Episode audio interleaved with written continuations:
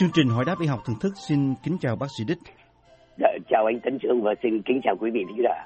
Thưa bác sĩ, một thính giả có gửi thư về hỏi rằng là người thân của ông bị suy thận giai đoạn 3, nhưng bác sĩ không cho uống thuốc gì để chữa suy thận.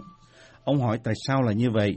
Thì hôm nay là đề nghị bác sĩ trả lời câu hỏi này ạ. Vâng, uh, câu hỏi này cho ta cái dịp để bàn về suy thận nói chung. Đó là một vấn đề mà nhiều người Việt Nam mình quan tâm. Nhưng mà để trả lời cái câu hỏi này đó, thì cũng cần biết rằng là thận là gì và thận làm nhiệm vụ gì ở trong cơ thể. Vâng, như vậy thì đề nghị bác sĩ nói về thận và cái nhiệm vụ của thận ạ.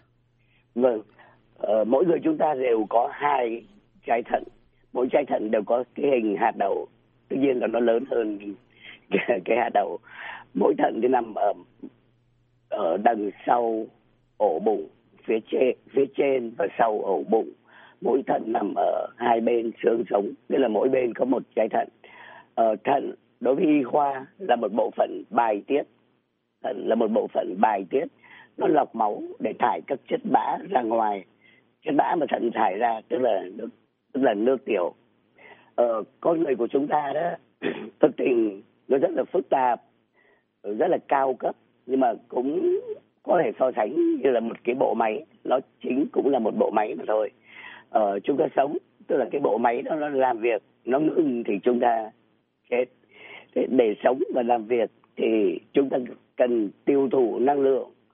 Và cái đã tiêu thụ năng lượng thì nó có chất bã và cái chất bã phải thải ra ngoài.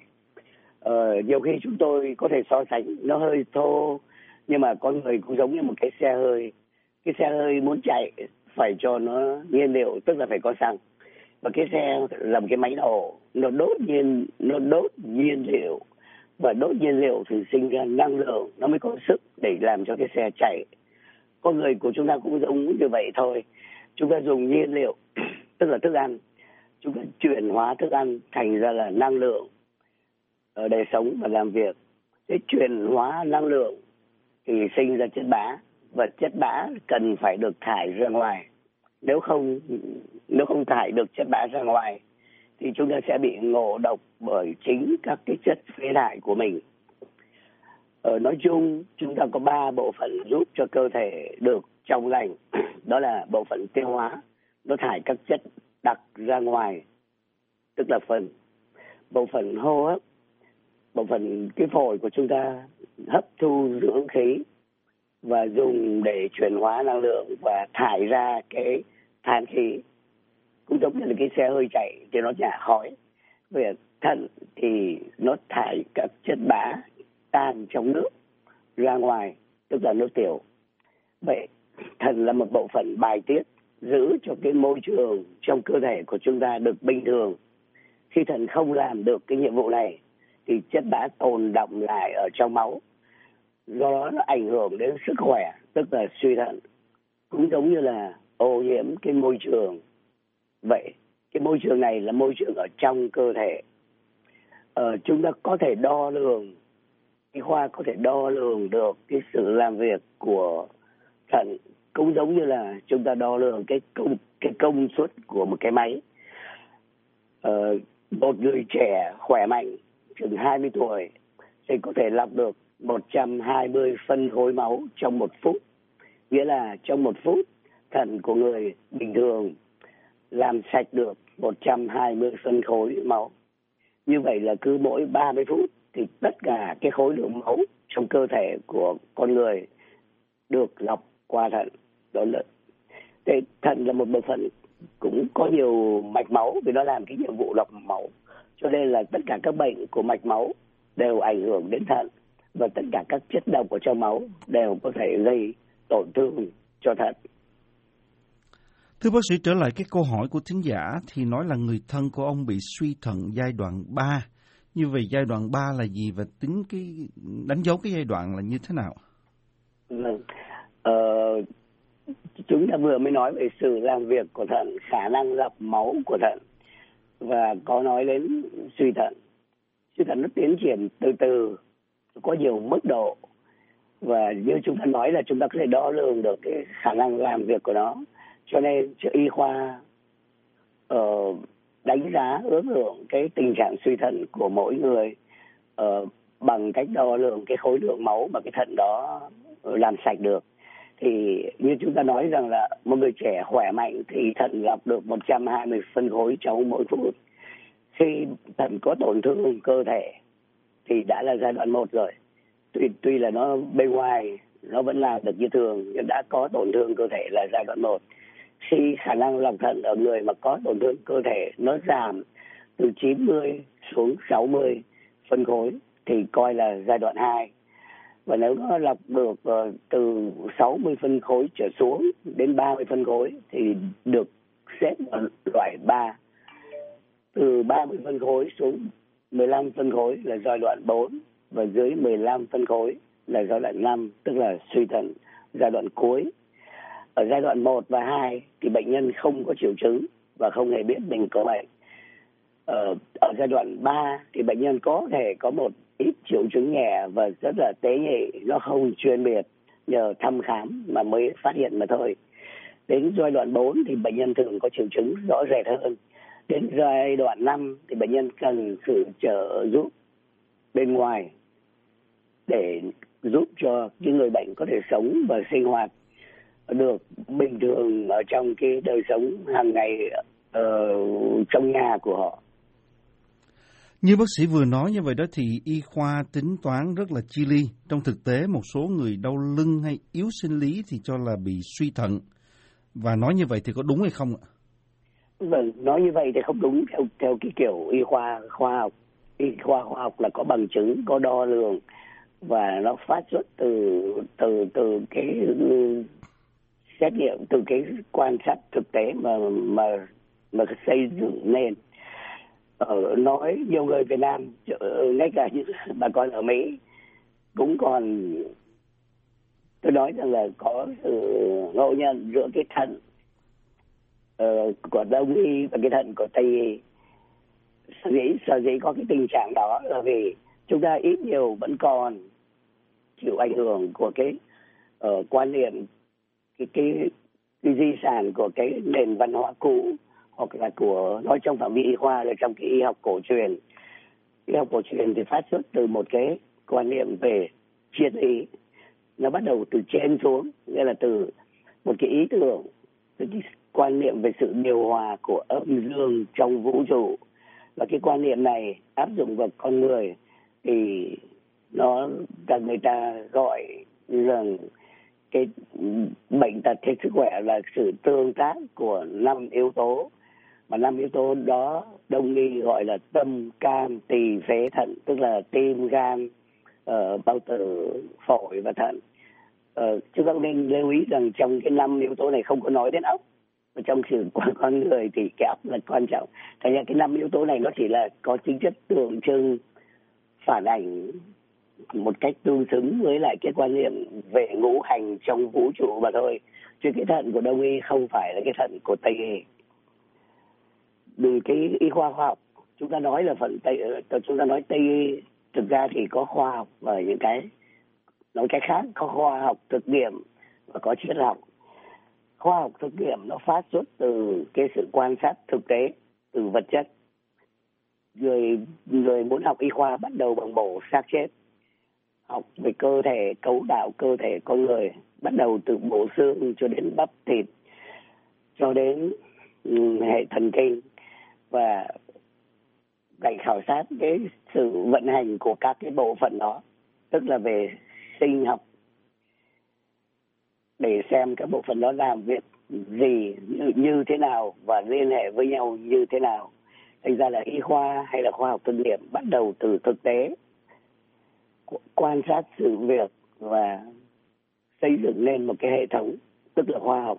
Và từ đó chúng ta sử dụng các kiến thức để để tìm ra các cái điều mới trong y khoa để tìm ra các điều mới tức là là để hiểu về bệnh tật về sự sinh hoạt của con người bình thường và của con người không bình thường và tìm cách giải quyết tức là điều trị Thưa bác sĩ như vậy thì tại sao lại bị suy thận? Vâng, ờ, thì thận là bộ phận rất là quan trọng. Chúng ta không thấy nó uh, chúng ta nghĩ đến tim đến óc đến thở vì chúng ta thấy cái bộ phận nó nằm ở trong và nó làm việc kín đáo mà chúng ta chỉ thấy đi tiểu thở ra mà thôi. Như trên chúng ta có nói rằng thận là một cái máy, là một bộ phận lọc máu. Thực sự giống một cái máy lọc. Và nó muốn lọc được, lọc máu. Tất nhiên là phải có máu chảy đến nó. Thành bộ phận là một bộ phận có rất nhiều mạch máu. Thận là một bộ phận có rất nhiều mạch máu. Thành ra là các cái chất gì ở trong máu đều lọc qua thận cả. Thì những chất độc cũng sẽ có tác dụng tai hại cho thận. Thí dụ như là một ít chủ sinh mà ngày xưa, ngày nay thì ít dùng hơn để chữa một số bệnh nhiễm trùng có thể có tác dụng phụ của trên thận. Mà khác nữa là vì thận là một bộ phận mạch máu, cho nên những bệnh gì, những bệnh tật gì liên hệ đến mạch máu đều có thể gây ra suy thận cả. Từ những bệnh nhiễm trùng cho đến những bệnh có tính chất miễn dịch cho đến những bệnh di truyền bẩm sinh, cho đến những bệnh khác như là cao huyết áp tiểu đường, vân vân. Thành ra là ngày nay, trước đây thì những bệnh những bệnh dịch ờ, di truyền là là một vấn đề. Trước đây ở những nước đang phát triển thì có những bệnh nhiễm trùng và những hậu quả của những bệnh nhiễm trùng. Ngày nay chúng ta sống lâu hơn, nên là có những bệnh mãn tính, nó phát triển nhiều hơn thí dụ như là tiểu đường và cao huyết áp và những bệnh uh, càng ngày càng nhiều và những điều đó những bệnh đó đều ảnh hưởng đến thận cả. Thưa bác sĩ làm sao thì biết được là bị suy thận? Vâng như ban nãy chúng ta có nói rằng là thận là một bộ máu một bộ máy nó làm việc và nó có cái uh, năng suất của nó.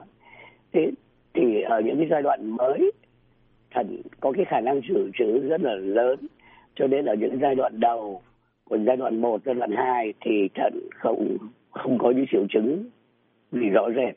Mà nói chung những triệu chứng của thận cũng không có là những triệu chứng đặc hiệu. Cho nên nhiều khi chúng ta không biết.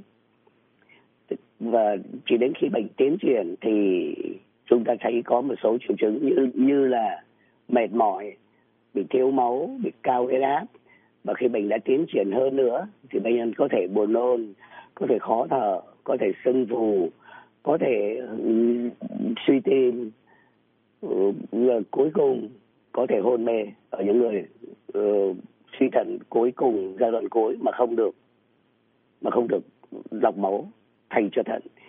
Thì trong thực tế nhờ có khám sức khỏe định kỳ nhờ thử nước tiểu thử máu ở những người có cái nguy cơ suy thận như là những người bị cao huyết áp những người bị tiểu đường mà ta có thể phát hiện sớm suy thận trước khi bệnh nhân có những cái triệu chứng lâm, lâm sàng uh, như là ói mửa chẳng hạn thì chúng ta biết trước khi mà những cái tình trạng nó còn ở mức độ nhẹ thì nó giúp được cho sự săn sóc và điều trị bệnh nhân tốt hơn. Thưa bác sĩ như vậy suy thận thì có chữa được không? Vâng, chúng tôi vừa mới nói là săn sóc. Tôi ngừng một tí nếu chưa điều trị. Thì nói chung đặc tính của thận là một khi đã bị bệnh thì nó tiến triển chứ không có khỏi được. Thận già với tuổi. Ngày nay khoa học tiến triển. Trước đây thì chúng ta sợ đau tim. Ngày xưa, cách đây 50 năm, những người bị đau tim chỉ nằm nghỉ và chờ có biến chứng và nên các bác, các, ờ, các bác sĩ chỉ, chỉ điều xử trí khi có khi bệnh nhân có biến chứng nào đó bây giờ ngược lại thì bệnh tim lại chữa được trong khi bệnh thận thì không được không chữa được dễ như vậy. Bởi vì thận già với tuổi và đặc tính của nó là một khi bệnh đã bị bệnh thì cái bệnh nó tiến triển. Nó tiến triển nhanh hay là chậm tùy theo cái bệnh nguyên thủy gây ra suy thận và cũng tùy thuộc ở những cái yếu tố cá nhân của từng của từng người. Ờ, nếu mà điều trị nói như vậy thì chúng ta mới thấy rằng là nếu chúng ta điều trị tốt các cái nguyên nhân gây ra suy thận như là điều trị tiểu đường hay điều trị cao huyết áp, tốt thì có thể ngăn ngừa được cái sự xuất hiện của bệnh thận cũng như là làm chậm được sự tiến triển của suy thận một khi nó đã xảy ra. Tuy là không chữa khỏi suy thận được một cách trực tiếp nhưng mà điều trị sửa đổi những cái hậu quả của suy thận hạn chế những cái biến chứng của suy thận để làm giảm bớt triệu chứng như là điều trị thiếu máu điều trị sưng phù điều trị các rối loạn về các chất điện dọa điện dài ở, ờ, ở trong máu do suy thận gây ra thì cũng giúp cho người bệnh ở được ừ, sống dễ chịu hơn những người có cao huyết áp nhân đây chúng ta nói rộng ra vì thận chỉ là hậu, bệnh thận chỉ là hậu quả của những bệnh khác mà thôi. Thành, nói chung là như vậy. Thì những người có cao huyết áp và suy thận cần ăn giảm muối để hạ huyết áp và bớt sưng phù. Những người chuyên môn được khuyên, dân chúng nói chung không riêng gì những người suy thận nên ăn bớt muối. Người Việt Nam chúng ta thì quen ăn nhiều muối, đó chỉ là thói quen. Nếu chúng ta bớt ăn muối thì cũng đỡ được cái khả năng bị cao huyết áp vân vân. Ờ, những người đó chỉ những người có suy thận chỉ nên ăn dưới 1.500 mg sodium mỗi ngày. Nó tương đương với một phần ba muỗng cà phê muối mỗi ngày. Trong thực tế thì chúng ta đều ăn nhiều hơn như thế nhiều. Những người có suy thận tiến triển cần được hướng dẫn để hạn chế các cái trái cây có nhiều chất gọi là potassium vì nếu người suy thận đã tiến triển thì họ không thải được cái potassium như người khác. Nên nếu họ hấp thụ những cái đồ ăn có nhiều potassium thì uh, cũng sẽ có tác dụng bất lợi cho cho tim mạch vân vân. Họ cần uống đủ nước để duy trì cái khả năng lọc máu còn lại của thận ở tránh tình trạng thiếu nước. Bởi vì như chúng ta nói thận giống như là một cái máy lọc nó cần có thể tích để nó lọc được. Thế họ cần thận trọng trong việc dùng thuốc vì một số thuốc làm giảm sự làm việc của thận như là các thuốc chống đau nhức thuộc cái nhóm mà rất là phổ biến ờ, ở Mỹ thì bán dưới tên là Advil, Motrin ờ, bán tự do với liều nhỏ nhưng mà uống những cái liều đó lâu dài vẫn bất lợi cho thận. Họ cần những người có bệnh thì cần điều chỉnh một số thuốc khi thận đã tiến triển vì một số thuốc có thể độc hại với thận. Ờ, mà khi đã có suy thận cũng có khi các cái chất thuốc các cái hóa chất chúng ta cho vô trong cơ thể nó tồn lại trong cơ thể nên cái cái uh, lượng hóa chất hay là thuốc ở trong máu sẽ cao hơn ở người không có suy thận. Do đó có khi cần phải điều chỉnh cái liều lượng lại nói chung thì không nên dùng các thuốc và những cái chất cụ thể là dược thảo hay những chất nào khác nữa mà không có hỏi qua ý kiến của bác sĩ điều trị vì một số chất có thể tác dụng bất lợi cho thận. Vậy thì làm sao để ngăn ngừa suy thận mãn ạ? Vâng, thành ra cái chủ yếu chúng ta vừa mới nói rằng là suy thận không chữa được. Thành tốt nhất là đừng để cho nó xảy ra. Thì trong phạm vi có thể được nói lại thì trong số những bệnh suy thận mãn có những bệnh không ngừa được như là bệnh di truyền hay những bệnh bẩm sinh trời sinh ra con người như vậy chúng ta hành chịu như vậy. Ờ, có những bệnh không phải là bẩm sinh không phải là di truyền mà có thể chữa được. Tất nhiên mức, mức độ điều trị cái khả năng nó có từng mức độ hữu hiệu khác nhau. Nhưng mà nếu chúng ta điều trị những bệnh mà chúng tôi gọi là bệnh có hệ thống bệnh có hệ thống là những bệnh nó ảnh hưởng đến nhiều bộ phận của cơ thể. Ví dụ một bệnh mà bà con có thể biết là bệnh hồng ban đỏ. Tức là nó phát bắt đầu xuất hiện bằng cách là thông thường có những cái mảng đỏ ngoài da nhưng nó liên hệ đến nhiều bộ phận khác như là khớp uh, thận vân vân. Uh, phần lớn các trường hợp trong thực tế đời sống hàng ngày thì là những bệnh thường xảy ra ở những người trung niên hoặc có tuổi như là như bệnh tiểu đường và cao huyết. Áp ở nếu chúng ta điều trị tốt những cái bệnh này thì chúng ta ngăn ngừa được suy thận và không phải đặt ra vấn đề điều trị suy thận nữa. Đó là cái ý kiến của y khoa. Ờ, thành ra chúng ta nếu chúng ta biết rằng một nửa những người hiện đang phải lọc máu ở Mỹ là do tiểu đường những bác sĩ gia đình cố gắng khuyến khích bệnh nhân hợp tác để điều trị tiểu đường tích cực để ngăn ngừa suy thận nghĩa là phải đi khám đều đặn dùng dùng thuốc đều đặn. Ờ, có khi cần phải dùng ví dụ cần phải dùng insulin để chết. Ờ, thì chúng ta nên hợp tác với bác sĩ điều trị để chữa những bệnh mãn tính tốt. Chúng ta nhiều khi ngại ngùng ờ, không dè dặt thì những cái đó không có lợi trong việc ngừa bệnh vậy để làm chậm sự phát triển của suy thận mãn, cần phải điều trị những bệnh cơ bản có thể gây ra suy thận. Nếu có thể được, thí dụ như là bệnh hồng bàn đỏ. Đó là một thí dụ mà thôi. Cần điều trị tích tích cực chứng cao huyết áp theo đúng cái hướng dẫn của các nhóm chuyên môn. Cần điều trị tích cực bệnh tiểu đường để ngừa ngừa những cái hậu quả của bệnh tiểu đường và tránh dùng các thuốc có thể độc với thận. Tóm lại thì suy thận lãn là một bệnh có dự hậu xấu. Bệnh thường tiến triển nặng dần khiến cho nhiều người phải lọc thận hay là phải ghép thận. Nhưng điều này không phải dễ có và dễ thực hiện. Ờ, cần phải nhấn mạnh đến cái vai trò của bác sĩ gia đình trong việc phát hiện và điều trị sớm các bệnh mãn tính như tiểu đường, cao huyết áp để ngăn ngừa và hạn chế sự tiến triển của suy thận.